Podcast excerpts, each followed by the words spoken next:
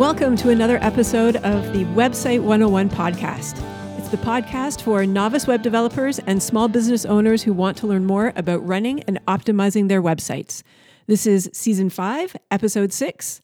Hey, I am Amanda, and hello to my co hosts, uh, Sean Hey, how's it going?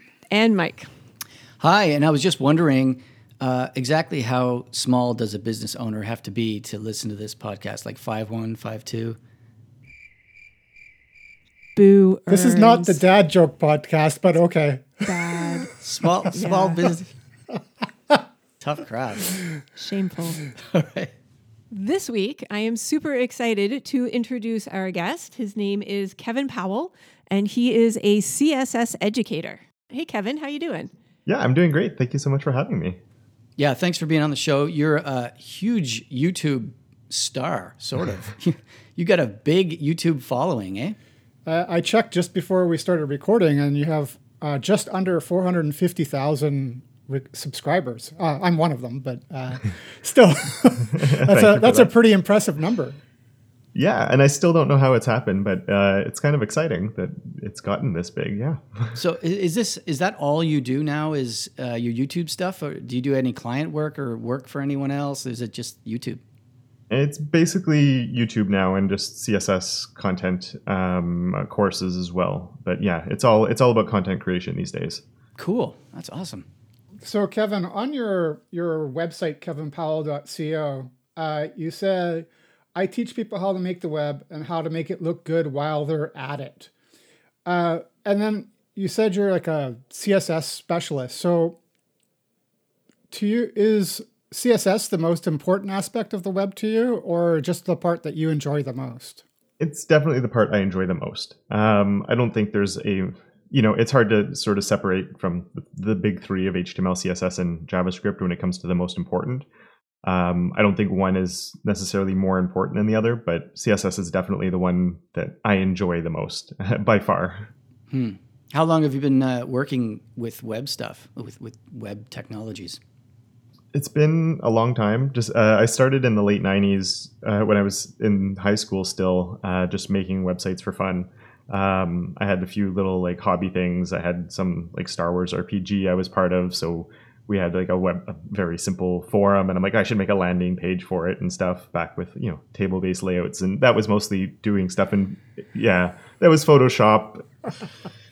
make the design in Photoshop, slice it up, and Yeah, then try right. and make it actually work. So it's been a while that I've been doing it. It, it was really a, a hobby thing for me for a long time before finally becoming something a bit more professional later on. Yeah, we Sean and I uh, recently recorded episodes uh, earlier this season where we interview each other about the you know our how we got into this uh, industry, and Amanda will have an episode uh, coming up. I am so excited to out nerd the two of you. We'll see, we'll see, but uh, yeah, but uh, it's the same deal with with us. We we all started sort of like in the late '90s doing the same stuff, ImageReady slicing and all that crazy stuff. Eh? Yeah, I don't miss it at all. yeah. The rounded, you don't miss miss the rounded corner, uh, little little my goodness. chunks of images, the rounded corners. What is it? Sliding sliding doors? Yeah, and the and the the spacer pixel, the one pixel Yes, space yeah. GIF thing. Oh my god! I saw on Reddit recently somebody posted that their coworker had a a one pixel background that was white. Oh, like a repeating pixel that was white. Nice. That's crazy. That is awesome. So Kevin, I wanted to ask because you are this uh, the CSS educator and you have such a huge following on YouTube. Um, have you ever done like in person teaching? Like, or do you have any type of a teaching background? Yeah, so that's actually sort of how I started the channel. Um, was after uh, when I was working at one point, um, I actually the school I'd originally gone to. Uh, well, one of I, I, have, I went to a lot of schools, but when it was actually a bit more related, um, they got in touch with me and asked if I wanted to teach with them. Uh, and the school was primarily a um, print design school, but the they were expanding and had a lot of new students and needed some new teachers. And then uh, when I got there and they realized that since graduating I'd been doing a lot of web work, I quickly got put into teaching the web classes because a lot of the teachers there were print people that some of them had played with web stuff years ago. Um, but they're like, oh, he knows what he's doing. He gets to teach that. And so I sort of became the de facto or one of two de facto uh, web teachers. And so I taught in the classroom for five years. Um, it was at a vocational school. So it was adult education um, stuff. Yeah. Cool. Yeah. Amanda's a teacher right now on the, on the, as her other business, right? One of my, I have fingers in many different pies. And so, yes, one of them is that I'm teaching uh, web development part time at Seneca College here in Toronto. Nice. Uh, I, I used to be a teacher, but not web development. I was uh, teaching uh, ESL. So that, that was a long mm-hmm. time ago. Um, so, Kevin, how does teaching in the classroom compare to coming up with your own ideas and videos and things like that? Which obviously you enjoy doing uh, the videos now, but how would it? How do you feel? What are the pros and cons of either for you as a teacher? Yeah, so I think what I think teaching in the classroom definitely was a big plus to have done that before trying to teach online. Uh, just because you sort of see a little bit more of how people that are unfamiliar with something think and the questions that can come up and and that type of thing. Um, because if not, you're just sort of you know saying what you know rather than trying to break it down. I think more because when you're teaching in the classroom, uh, you know they'll interrupt you and say I don't get it. So uh, knowing that and realizing how much you have to break things down, I think is really important. Uh, the thing that's I think that's a big drawback of teaching online is that you don't really know what people are asking until afterward um, instead of during. And that's even like I, I like doing Twitch streams and stuff too, just because uh, at least when there's interaction with the chat and other things going on, you can sort of you know do side tangents and talk about other things that give a bit more deeper understanding on something. Um, especially when it's YouTube. Like when you're looking at YouTube and making tutorials and, and educating through YouTube, you also need to fit things into a certain sort of you know what's their attention span for just watching a tutorial and, and other things that are a bit different from when you have an, a captive audience who's literally sitting in front of you. Mm. Um, the nice thing with online is you, I can pick and choose and do what I want and not have to follow like a specific curriculum. Um, so it's like, oh look, this is something new that I want to learn or get into. I'm gonna just make a video on it because you know that's cool and i have been playing with it and I want to let everyone know about it. So it's a bit more free form and I can, uh, yeah, more freedom with it is really nice. Mm-hmm. How much uh, thought do you put into? Uh, I mean, I can I don't do YouTube videos, but I can only imagine just because the popular popularity of the platform, like that I'm competing with so many other videos and other producers, especially in this field. Like, do you put a lot of thought into, well, how am I going to get people to watch my video instead of some other dude's video that's about a similar topic, you know? yeah, I, I, I don't. Um, and I think it's because when I started the channel, it was a hobby project. It was really just because um, I said I was, I'd started teaching the web stuff, but it was really introduction to web things and it was just over and over and over like introduction to html and css and after a while i was like i need to do more than just this. Like um, so i started just doing videos on sort of more advanced topics and other things that were interesting to me. Uh, and it's always sort of been that and just let me you know this is what i want to talk about. This is what I, I think could i could do a video on that would sort of serve my audience. And i, I try my best on that. And um, obviously, I keep an, an eye out on what other people are up to, but I don't worry too much about competing with them. Um, I figure if people like my approach or my style, they'll watch my stuff, and if they like someone else's, then they'll watch theirs, and that's mm, that's and, fine for and me. Good for them, yeah. Yeah. Um, so related to that, how do you decide what you're going to teach? Like you're, you know, you're obviously very well versed in, a, in a advanced user of CSS or whatever, how do you decide if you're going to do something for uh, an advanced person, like a, uh, or intermediate, or somebody who's new to the industry? How how do you decide the priorities and then the approach to recording it or planning the lesson? Yeah, so I am trying to diversify a little bit on that front, especially now that I'm doing it full time and I'm thinking about it more as like an actual thing instead of just this hobby project where I would just do whatever I wanted. Um, so I am trying to sort of cover the different bases um, because if if it was just exactly what I, you know I'm most interested in right now, um, would probably be a lot of the future stuff that's coming that we can't even use yet anyway. So people, you know, that doesn't tend to do as good just because people are like, if I can't actually use it now, then you know I don't care. Mm-hmm. Um, so I try and sort of balance things out. I see questions that people have and other things. And I also look at like if I'm doing a long, like I want to build out a project or build out something um, that's a bit more fun to do, and people tend to like that type of thing. I don't want to have to stop continually during it. So I try and look at like different topics that I would have to bring up and be like, if you're unfamiliar with this, you know, check out this other video where I actually deep dive how that works. Just so on the larger scale stuff, you don't have to. Um, so I think it's just about balancing that and sort of breaking things down um, and trying to make sure it's fun for me too uh, is really important. So it's I think by diversifying the content a little bit, just in terms of let's cover the fundamentals, let's build something intermediate, let's do something a bit more advanced, let's look at the future of CSS and and trying to do a little bit of everything. For me, um, I think having that diversity in the content makes it more interesting for me, and I think the audience tends to like it. Um, you mentioned uh, you're excited about things to come in CSS very often, and you're reluctant to get too too deep into that. Where do you go to learn new things about CSS, new things that you might want to teach, or, or things that you don't know yet? Yeah. Uh, so I follow a lot of people who are either involved directly with the CSS working group or who you know know you know they just keep their uh, ear to the ground on what's happening. Uh, so that definitely helps. Um, so that's like on Twitter, I, there's enough people I'm following there. Um, I also um, on a, several CSS newsletters um, that I could give you guys the links to. So maybe I could go in the, the yeah show notes in in the show notes. That would be excellent. I'd probably subscribe as well. yeah, because there's a few really good ones uh, that often will you know just say like, oh, this is what's going on now, or this is what's coming up, or or things like that. Um, so it's a bit of a mix of those things. And then, I mean, I've learned so much stuff just by researching one topic and then ending up in a rabbit hole into something else. Like the amount of time I spend in the MDN docs is kind of crazy. And then that will lead me down into something I've never heard of while I'm researching something else. And then that, you know, I just keep going for a while. And then sometimes there's no docs yet on something. So you end up in the actual spec and then you see sort of what's coming. But I am sort of in a privileged position for that because that's sort of my job now. So I can actually spend time doing that. Uh, I realize most people can't. yeah, we interviewed uh, Wes Bos recently, and he had a similar thing where he, he, he, talks about diving deep into what the browsers support and will support and might might not. And yeah, he, he had the same uh, same kind of thing.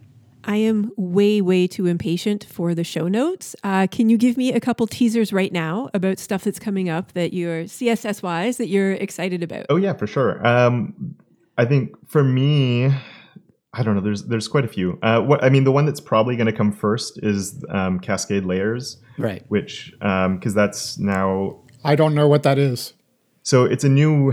It's we're going to complicate specificity more than it already is. Um, oh no! But basically we're going to be able to like create layers within our css um, so it's specificity layers within your css where you can be like here's your base layer here's like a, a, com- a utility class layer and here's my component layer. And you could have something that's like an id selector in your base layer can be overwritten by an element selector in your component layer because the component layer is higher, like a higher level than the other one. Mm-hmm. Oh, all right. Yeah, I, I, could see that, and I could see it getting really difficult to troubleshoot. yeah. So I'm curious how the dev tools are going to be worked out for that. But I think for certain things like dealing with frameworks, that could be super useful. Like if you are using a framework or something else, that gets brought in on your you know your framework layer you have like say a reset layer and then your framework layer and then your own code comes after that just all in one. And then you don't have to worry about trying to go like you know if you've ever dealt with bootstrap and you're trying to override something and it's just this nightmare of specificity and then you just you can just do it super easily. So uh, it will raise it'll make things a bit more complicated and i think we'll have to see how it plays out in the long run but i'm, I'm interested to see how that happens. Um, especially for new developers. I think that yeah. there's going to be because I find very often students they just want to they want to know it and they want to know it now and they don't necessarily want I keep telling them learn the foundation and figure out the basics and we're going to build off of that. And sometimes the ones that are really keen will just like want to jump in the middle of it and make a complete mess, which I encourage, you know, get in, play with it, break it, fix it. It's the best way to learn. But too often, I f- think that sometimes this is going to make a couple heads explode yeah. for sure. Yeah. So we have that coming, and then I think on top of that, something that else students will potentially or new developers could make a mess of things is uh, nesting is coming to CSS. So if you're used to Oh, preprocessors, thank God! I'm looking forward to that. I, I don't I don't use Sass that much anymore, but that's the biggest thing I miss from it. Yeah, and there's a few little interesting gotchas on how that's going to work because it still uses the ampersand parent selector, uh, but it works a little bit different than the preprocessors, and it's a little bit like with a custom property versus like a Sass variable, where the variable is pre-rendered, so it just gets put in, whereas a CSS variable is like a live or custom property is like a live custom property that can be manipulated. You can play with it with JavaScript and stuff. The ampersand is actually Yeah. going to be like a live selector. I'm not sure how that's going to play out exactly uh, or what implications it's going to have. But I'm always amazed too when people take some things and just push them to the extreme, and you can see the cool things that happen uh, with them. Uh, and I think the one that I have to mention is container queries. Um, Oh just yeah, I'm looking forward to that as well. That'll be Yeah. so nice to see that come out. Um, and I think one thing people don't realize with container queries is along with those, we're also getting query units. So instead of like container queries are going to be really cool, but I think query units are going to be more popular potentially just because that'd be like instead of a viewport unit, it'll look at like the width of the parent instead of the width of the viewport or the height. Could we back up for a second for listeners who don't know what a container query is? Of course. Right, the small business owners who we've already lost in this episode. or or or novice developers. So like I, I'm aware of it because it's been a little bit of a buzz for a while. But uh, Kevin, can you uh, you probably have a better understanding of it than I do. Um, so basically, we have right now we have media queries where you can media queries always look at the size of the viewport or the browser window effectively, and so you could say like I want. The, I mean, the easiest is like my background color is black at small screens, and then as you make the background the viewport bigger, so you change devices or you make your browser window bigger, you could then say at a minimum width of 600 pixels, we're going to change the background color to purple, just as a simple example. Yeah. And By the way, to interject just for a second, thank you so much for making that mobile first responsive design with your example media query right there. Any students Yeah. listening? Get, get it gets larger, not smaller. Yeah. Yes. Yeah. um, so yeah, as you get bigger, then you hit this new sort of rules of CSS. You can redefine things at this larger screen size. And the one limitation for that is everything becomes based on the size of the browser window. So whether it's on a phone or a laptop or whatever, but you're really stuck on what's the browser window. And today we live in a very component based world where we're designing individual components often that you want to be able to plug and play into different situations. And if you have, say, a, a card that you want, and on large screens, it's you know an image with the text next to it, and at small spaces, you want to be an image on top and the text underneath. And say you're using a, a media query to define that. The problem is you can't. If you're looking at a media query that's based on the viewport size, and you take that card and you place it somewhere that just doesn't, you know, it's a sidebar and it doesn't have a lot of room there, it won't adjust based on the room it has to live. It's it's still looking at the size of the screen. Mm-hmm. Whereas a container query is going to look at the size of the space it's living inside of. It's parent container. It- yeah. Um, and you can actually, it, it's kind of interesting how it works because it doesn't have to be the parent. You can define what it's actually looking at. Oh, interesting. Um, it, it will change how we do the markup on things a little bit, um, just because a lot of the time it will be the direct parent, and you actually have to re- you have to sort of create the container for it. So there'll be some little gotchas with that as well, but it'll really look at the size of the parent container most of the time, like you said. hmm Um, and then so because it's looking at that, you could have you don't have to worry about the size of the viewport. You just plug in the pieces where you want, and if it has a lot of room to live, then it can go next to each other. If it doesn't have a lot of room to live, then the items can stack on top of each other. That's so cool. Uh, I've wanted uh, container queries for a long time, but uh, I'll just have to be patient a little longer. so, uh, Kevin, earlier uh, you mentioned uh, Bootstrap and things like that. So, we we're wondering what, as a CSS uh, teacher or evangelist, what do you feel or what do you think about Bootstrap, Foundation, Tailwind, and Sass versus just writing plain CSS? Um, so yeah, I think that I understand why people really like tools like Bootstrap and Tailwind, um, but I'm not the biggest fan of them in general. Okay. Um, I, I t- We can just before you continue, we'll say that Sean and I are big Tailwind fans. Amanda does not use Tailwind, so you can't go either side and, and be on everyone's side here. You know? yeah. And going back to Tailwind, when we uh, interviewed Adam Wathan a while ago, I yep. I did mention that I feel that Tailwind is more for advanced learners, people who already have a, a strong grasp of CSS fundamentals. Mm-hmm. Despite what you hear the buzz that it's made for beginners, I completely disagree. And Adam actually agreed with me. Yeah, and I, I, agree with that actually, just w- with what I have done with it. And I think the problem with that in general is it's a lot of people that are using it because they're not comfortable with CSS. Um, and uh, you know, for me, it's anytime a tool is a crutch, then like the reason I like CSS is because it's the language that it's built on. So I think it, I, th- I just think it's important that if you're going to be using it to try and at least understand the fundamentals of it. Um, I realize, you know, if your job is a JavaScript developer and you're writing JavaScript 95% of your day, you don't have the time to devote to getting into the weeds of CSS and vice versa. And so I completely understand that. Uh, so that's where tools like Tailwind and Bootstrap and other things definitely make people's lives easier. So I understand 100% why people enjoy them, and you know it helps them out for that. Um, for me, I guess the issue is always like even with Tailwind coming now, like Bootstrap was the one that was the hot stuff. People were only using that for so much, and then it's it's not dead by any means. It's still used more than anything else, I think. Um, but Tailwind's obviously now like the new hot thing, and eventually there'll be another new hot thing later down the road. Um, it's a little bit like with, say, uh, you know, jQuery. I don't think anyone expected jQuery to die off, and it sort of vanished. Yep um, unless you're you know if you're maintaining sites it's probably still around very much so but it's not what it used to be. And then it's like you know you get people now that learn react but they don't really know javascript that well. I, the same thing could easily happen where react no one thinks it's ever going to die but you know it five years ten years from now who knows? But chances are javascript will still be chugging along. So I just think it's really important to know like the fundamentals and really understand, like have a strong base. And then if you're using these tools on top of that, because it just lets you work faster, I think that's fine. Um, but it also lets you shift and like, oh, today I, am working on a team that's using Tailwind and we're doing this. And then the next, you know, maybe your team decides to switch or do something else and you're able to ma- adapt. Um, so I think for that, it's good.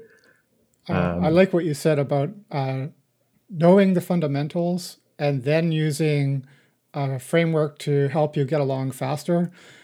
And this is something I need to apply to myself because I'm terrible at JavaScript fundamentals, and I I miss jQuery because it, it was so easy for me. and I can I, I'm also not good at JavaScript, and it drives me crazy when I look up, you know, how to do something in JavaScript online, and you get all these people saying, "Oh yeah, you just do this," and you research it. Oh, they're using jQuery, so it shows how much impact that that tool has had over the years, right? And uh, you know, that I guess that your point is that if we attach ourselves too much to that, then it's we're going to forget the fundamentals, yeah. right?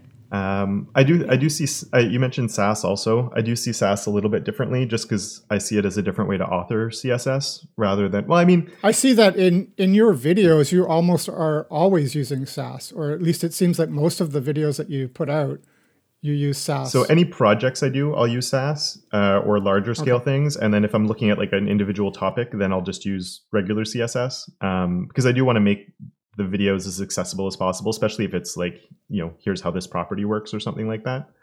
Um, but when it gets to larger scale stuff, I use Sass personally. So I'm going to show that workflow. And I think it's I know a lot of people today are wondering if Sass is as important as it used to be, um, especially if other tools as well, like Post CSS is becoming really popular and it can do some of the things that you can do with Sass.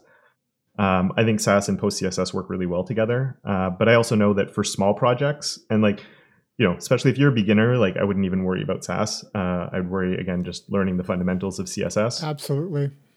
Um, just because you can make a mess of things if not. and then, but once you know those fundamentals, if you start working on the larger projects and bigger scale projects, I think that's where Sass uh, comes in and just lets you work faster. Um, and a little bit like Tailwind. I, I, Tailwind's like that weird. It's like sort of it's a framework in a way, but you can sort of author things as well through it. So um, you know, I, I think like that it works. Hi, Amanda here. If you're enjoying the Website 101 podcast, we would love it if you could give us a positive review on Apple Podcasts or wherever you get your podcast. Reviews help new listeners find out about us and allow us to keep doing the show. Thanks. Uh, so, Sean, do you want to go into some of these videos that you have uh, picked out of Kevin's channel and sort of ask him some specific things about those? Yeah, yeah, sure. Uh, so I, I've been subscribed to Kevin's channel for a long time. I don't watch all of your videos because the beginner ones are not necessarily for me, but I, I like to keep up with it. And if a headline grabs me or I got a little bit of extra time, I'll watch it over some viral video. So, I like I, I like to learn a little bit more.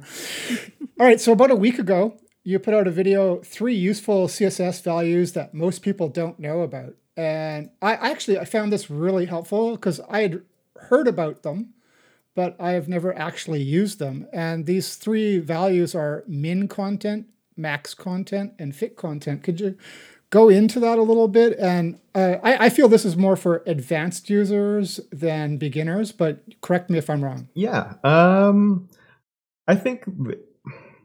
I guess the the understanding for that is like just as a quick rundown on it first. Uh, while I think about what level maybe.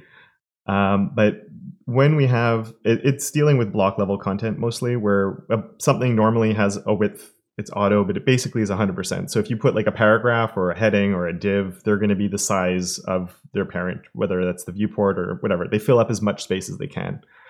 Um, and then min content, max content, and fit content, they're all values you can give. So you can say width, min content, or width, fit content and it changes the the width but instead of being a set value it's they're they're considered intrinsic properties because the it's a lot like auto where the browser's figuring out how big it should be but it's doing it based on the content that's inside of that element. So the example i gave in that video was with a title and so i don't remember what the title was but let's just say you know even a hello world whatever and you give it a background color on an h1 and so that background color, even though Hello World is very short, the background color fills up the width uh, that's available, like a full line. It's not just doing the words um, Hello World. Mm-hmm. So if you did a min content, max content, or fit content, it's going to look at that text rather than looking at how much space it has, and it's going to adjust the width based on the text that's inside of that H1. Um, min content will make it as small as it can possibly get. So it's going to you know, or hello world, they're probably both the same length. But um, mm. if you know, if you had a short word and a long word, the, sh- the smallest it could possibly get is the length of the largest word that's that's in there. Max content's the opposite. It's going to keep all of the text on one line. And this, you do have to be very careful with max content because it's very easy to get overflows because the text will never wrap. It's always, it's just set at that fixed size of mm however long your text is. What what is a use case for max content? I, I don't remember everything in the mm-hmm. video. I just remember I, I enjoyed it and it reminded me about these properties. Yeah. Um, I've used max content in with grids. So that's definitely when you get into more advanced um, stuff where I had a grid and one of the columns was set to max content because the only thing that was living in there, I think, was an image and I just wanted to make sure that that column stayed the size of the image or something like that. Um, it's definitely not one that I use very often.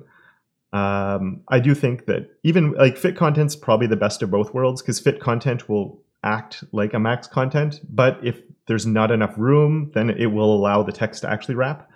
Um, so it, you know, if there's a lot of room, then it keeps everything on one line. But then if it runs out of room, it allows for wrapping. So it's sort of it, it works out the best in most scenarios. I think the fit content one. Um, I think, as you said, all three of them they're not something you'd use on a regular basis all the time. But there's so many of these things with CSS, and I think the important thing isn't that anyone tries to memorize min content, max content, fit content. It's just to know that there's these properties or values out there that can do something like that so when you do run into a situation where you go, oh, I really wish this was working, and then all of this, you know, hopefully you get that flash of, oh, I heard about something like that before, and then you can, after enough googling, you can figure out what it actually is. Yeah, uh, and this is why I really like this video because it reminded me about those properties which I had forgotten about because I've never had a need mm-hmm. to use them before. Mm-hmm. I have a quick question about this before we go on. Um, because I haven't used these before. So in the example that you gave before, where if you have an H1, like a heading that just has a bit of content in it, and then you wanted to put a background, color, image, or whatever, instead of having it go all the way across because it's a block element, change the width to one of these values. Is the H1 still a block element? Like, does it still break the content above and below? Yes. Yeah.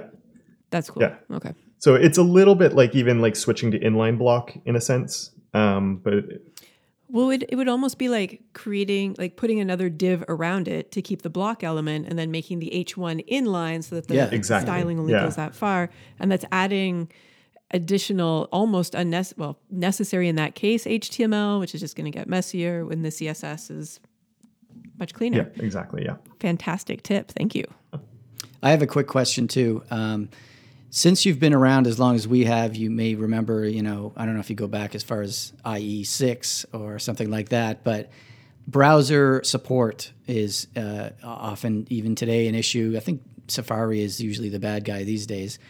How often do you encounter issues where you know some browser doesn't support some feature, and you, and how do you deal with that in terms of whether or not you teach it on your channel, that kind of thing? Yeah, there's a lot of content I've done where I get, you know, what about browser support in the comments. Um, I think the one that drives me just uh, what as the thing that come it comes up the most still today, which drives me nuts, is anytime I do a video on Grid and people are like, "What about browser support?" And I'm just like, it, chances are you're fine. Um, I understand some people are still worried about Internet Explorer, um, especially if you're doing e-commerce or something where you know it's literal dollars that you have to be conscious of. Uh, but on that front, pretty much any large company has now dropped support for Internet Explorer, including Microsoft. Um, so like that's Yeah. even if you go to use like their online like docs for the Microsoft ones, like it still works now, but they've said like we're not actively supporting it anymore. So they're just developing, adding new features, developing it, assuming people aren't using it.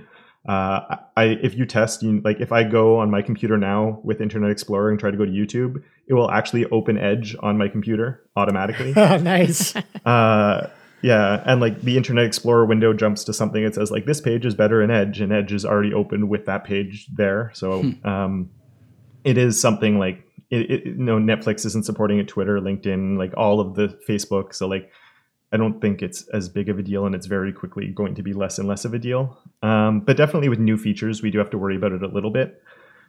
Uh, I do like talking about up and coming things. Uh, it, it also depends on what it is. Like one of them, it's a video I did where it's a small feature. It's called marker. So it's a pseudo class. So it's like two colons and then the word marker.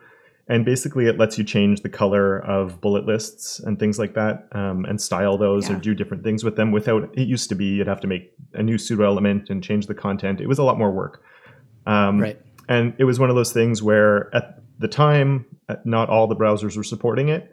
But like if a browser's not supporting that, it just means that your bullet list is still black bullets or whatever it is. But if it is supporting it, then they get this better experience. So like I think the progressive enhancements, um, if it's a if it's a feature that it's not going to break your site or it's not relying on it, I think then you're very safe using it. And as people get onto newer browsers and it gains support, then it's perfect.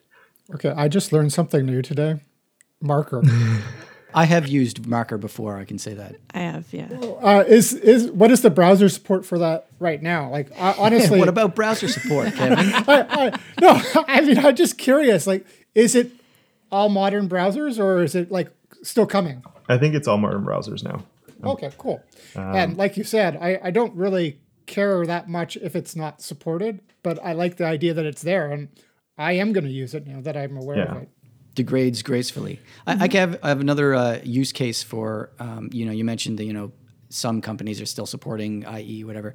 I often work with nonprofits, and one case that I often encounter is that the uh, the organizations I work with have staff or uh, visitors in uh, like the global south where their technology that they're using is not necessarily the best of the best uh, in which case they might be using an old computer that's still running I don't know Windows XP or whatever it is that does has it have uh, Internet Explorer. So sometimes uh, for for the longest time I had to develop with that in mind. Um, it's not so bad anymore, but uh, it, hasn't been that long before that's been an issue. So yeah, there are some yeah. sometimes, but for most people, it's not anything. I The, guess. the, the other thing on that that I also see is like I, I do think that if somebody's you know if somebody's on Internet Explorer today, they probably don't want to be. um, Right. So if they got to a site and it just doesn't work, that sucks. Uh, so I, I- you know, I would want to give them a, an experience that actually works, but it's it's always been something for a long time because these days I think the whole like pixel perfect thing I think has mostly been killed off. But I remember when browser support Try telling that to clients. yeah. Yeah. but like back when browser support was a bigger issue than it was today, it used to be that it had to be this identical experience in all of them, which was next to impossible at the time. Mhm. And then like we've evolved, and, and I think that's slightly shifted away from that. But you still get everyone wanting the same experience across all browsers. But it always confuses me a little bit because if somebody's say on their, you know, if, when you have a user who's on say Chrome and they're visiting your website, and then they're going to visit your website on their phone, and their desktop computer. They're getting two different experiences just because of the constraints of the screen size.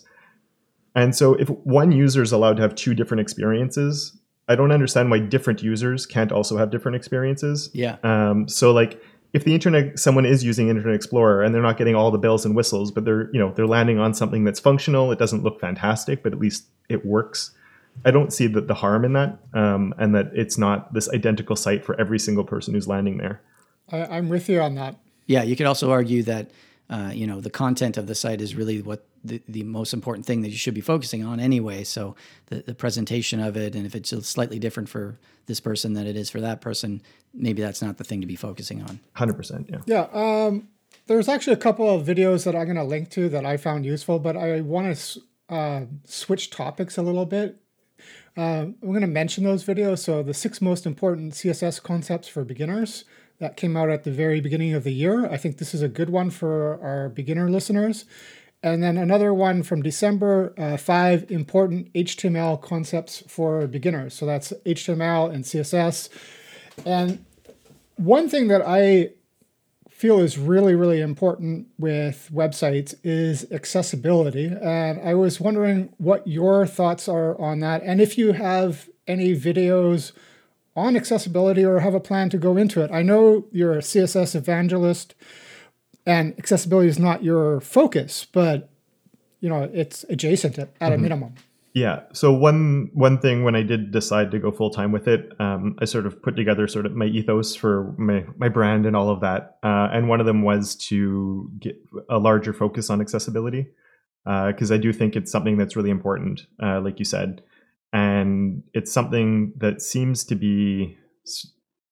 I think the problem with accessibility in general is it's treated as a separate topic. It's not treated as part of you know it's when you're you learn HTML, then you learn CSS, then you learn JavaScript, and then there oh look, there's also accessibility. Right. When really accessibility is something that's baked into all of those things. And It should it should be taught as part of each of the fundamentals. exactly, yeah. Um, so that's one of the approaches that I'm trying to do it. Because and it's one thing that bothers me a lot if I look back at my older content um, that's still out there. Is some of it like I'm looking at it and I'm just like, oh my goodness, I did that. Like, and it's it's terrible.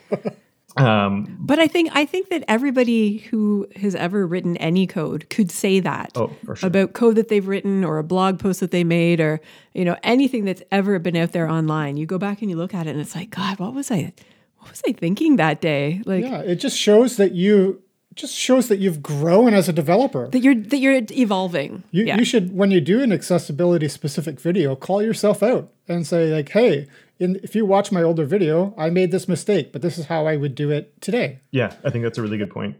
Uh, and I think that's one thing I'm trying to also do. And because for me, it's not something I'm super, super knowledgeable on. It's something that I'm trying to learn as much as I can so I can help integrate it into my content. Um, but I have done a few videos recently that look at very specific topics. Um, so, I mean, some of them were a bit more simple, and I didn't specifically say it's accessibility, but it would even, I think it was in that um, six or five HTML concepts where I just talk about the heading levels and sort of the impact those actually have on the document structure. And then that leads into like a talk on accessibility. Um, I did one or two videos recently. One of them I think just came out. I'm so I have too many videos. Um, I did one for like a skip content or skip to main content link, um, and that video actually has exploded. It's one of my most popular ones that I put out Wow. recently. Um, but it's because it, I found a good clickbait title for it. I just said most sites have a mi- or most sites have a hidden link, and yours should too. So Nice. people, yeah. What could it be? We will add that to the show notes, listeners. And for anybody who's listening who doesn't know what it is, it's just for people who navigate websites with a keyboard rather than a mouse. Sometimes you just, you know, the first or one of the first things when you use a tab to navigate through. So there's like this hidden link where when you tab r- really early on, it'll say skip to main content. So you can just you know hit tab, hit that, and you skip the navigation, you skip any other thing, and you just get to the core of that page.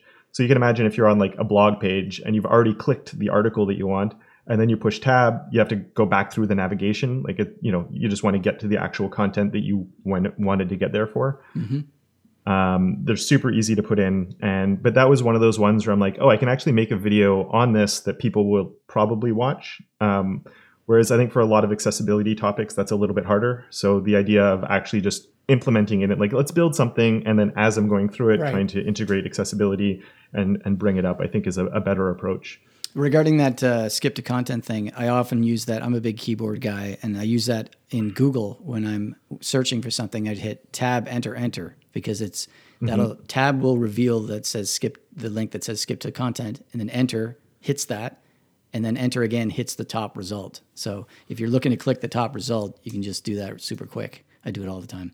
Yeah, but isn't the top result often an ad? Yeah, it is. But sometimes, to be honest, maybe this is a dirty secret I have, but sometimes if I'm looking for whatever, say Tailwind, maybe, I don't care that it's an ad. I just want to get to that site. You know, yeah, I click the ad, but if it's this, if I know it's the site I'm looking for, like I wouldn't do it if I'm looking for, you know, a collection of results and trying to evaluate which one I'm going to use, you know, but if I'm just trying to get to a site quickly and I see it there at the top, uh, that's a good way to do it ad or otherwise. What, what is that trick again? Because I, I don't remember what you said exactly. I'm trying to remember. I think it's you, you once you search, you hit tab, enter, enter, tab, return, return, whatever it is. Oh, so okay. tab will get the the skip link thing visible and then let you activate it with your with your because it's in focus at that point, right? You can hit enter. Mm-hmm. I don't know. I, I have to double check. Don't call. Don't quote me on that. I just checked the podcast site and I don't have a skip to main link, though I do on my company site. So I will be adding a skip to main on the podcast site this weekend. So listeners, you can test it out yourself uh, right. after this podcast, after this episode. Here's a, a really good question for you. What in CSS, Kevin? What do you find to be the most challenging? Naming things. That's why I like Tailwind. Yeah, right. Exactly. yeah, yeah. The whole yeah. If you go utility class, you don't have to worry about naming anything. That's a big plus. um, I think other than like, I mean, that's a bit tongue in cheek, but at the same time, it is annoying um, naming stuff. Do you follow any of the uh, the typical CSS naming conventions, like BEM or whatever? Um, so yeah, I used to be really, really heavy on BEM. For listeners, what is BEM? So yeah, okay. So I mean, this because naming stuff and specificity and everything else with CSS is hard. Um, BEM, from everything I've seen, is the most popular naming convention um, right now, and it, so it's block element modifier. And the the idea is you you create a block. So say you have a, a call to action, your it would be you know div class called call to action, um, and then the element and modifiers are things that are either well the elements are things that are nested inside the call to action. So you could have like your call to action title. So you, it'd be call to action double underscore title. And it makes for more verbose css which isn't necessarily a bad thing because it's very clear what it is. The idea is this title is meant to only be used inside of the call to action. So the name is very clear on it and it's using the double underscore uh, just for clarity's sake and instead of using a descendant selector to not get into any specificity issues um, the modifier class is similar, but the, the, common example there would be for a button. So if you had like your button and then a button primary, button secondary, button accent, color, whatever it is. So you have your standard button styles on say a dot button or dot btn, and then the modifiers would have a double hyphen to just indicate that it's uh, modifying that original element. So you're you you already styled it, but you're making a change to it. So you're changing the background color, or you're changing a font size, or whatever it is. Mm-hmm. Um, and so I was very, very heavy on that. Uh, you do want to be careful if you're new to it because I think people get too into the whole nesting thing and then you end up with things that just like it's it's hard mm-hmm. a lot of times i've seen students uh, that's one of the topics css naming conventions it's one of the topics in the third semester at seneca and i see that a lot of students will try to just basically like recreate the dom and i keep having to tell them no it's just it's the block it's the element it's just two levels that's it yeah yeah as soon as you have like two sets of underscores you've gone too far like see, it's right, it, right. it just becomes really messy at one point um, so you want to be careful with it and it's a little bit why I've gravitated away. Um, and it's also, well, not necessarily because of that, but more, and I still use that naming convention a lot, especially the, well, both the block and uh, the element, you know, the double underscore and the modifier. Uh, but I've also started using a lot of utility classes as well. Um, so because if it's a project, a big project I'm doing, I do use Sass and I do, you know, I have fancy, I have loops that just output tons of Yeah. utility classes for me. Um, so I use that to, you know, set things like background colors, text sizes, the text color. Um, so it just gives me a lot of reusable classes that I can use quickly to set things up. And then I go into BEM when I need to sort of get more custom Right. from there. So, so do you use with utility classes? That, would you use a, an, a non-semantic thing like button red or something like that, or do you avoid those kind of things? Uh, yeah, I mean, I, yeah, it's I'll do, I'll just have like BG, uh, primary, BG secondary, Right, uh, BG right. accent, things like that. Generally, So yeah. that if you change it in the CSS, it still makes sense in the markup. exactly, yeah, Yeah, I, I really like uh, utility classes as well. Obviously, because I'm a Tailwind fan. But when I work on legacy projects, I do what I do what you do, and I add some utility classes to the thing, so it's easier for me to go forward with making changes or updating new parts of that site. Yeah, I've used like I've made a class called like has shadow or something like that, mm-hmm. has dash shadow, mm-hmm. and I just apply some shadow to a to a, like a box shadow to an element or something. I've done that before. Yeah. All right, Kevin, this has been awesome to have you on the show. Uh, really informative. Um, you're obviously a big YouTube YouTube guy, so uh, wh- where should we send people to learn more about you? yeah. Uh, so that's where ninety five percent of my content is. So it's just YouTube.com and look up Kevin Powell, or it's YouTube.com/slash uh, Kevin Powell. Uh, so that would get you to where pretty much all my stuff is. Um, and if anyone is newer to everything um, and you're just sort of getting up or you're struggling with certain things, I do have some free courses. Um, one of them is like in beginner, like from zero. Um, it's over on a platform called Scrimba. And I have another one that's just about responsive layouts. And it's a little bit more about thinking responsively. So it does get into like, let's do mobile first, let's do these different things. Um, but it's broken, that one's a drip course. So it's broken down in a few different days or like three weeks, but with small amounts of, of stuff each day. It's a lot of it's about mindset on that one. Um, so if anything like that's interesting, um, you can get to that from my YouTube page or just my homepage, which is kevinpowell.co. Uh, and you can find that stuff there. Nice. We'll put all this in the show notes too. Yeah, this is this is really good. Yeah, thanks very much for being on the show, Kevin. This is great. Thanks, Kevin. It was great meeting you. Nice meeting you guys too. It was fun. One third of the Website 101 podcast talent is provided by me, Amanda Lutz. You can find me online at my website, amandalutz.com. I also hang out on Twitter sometimes. You can find me at Amanda Lutz TO. The Website 101 podcast is hosted by me, Sean Smith. You can find me online at my website, caffeinecreations.ca, and on LinkedIn, where my username is Caffeine Creations. And by me, Mike Mella. Find me online at belikewater.ca or on socials at Mike Mella.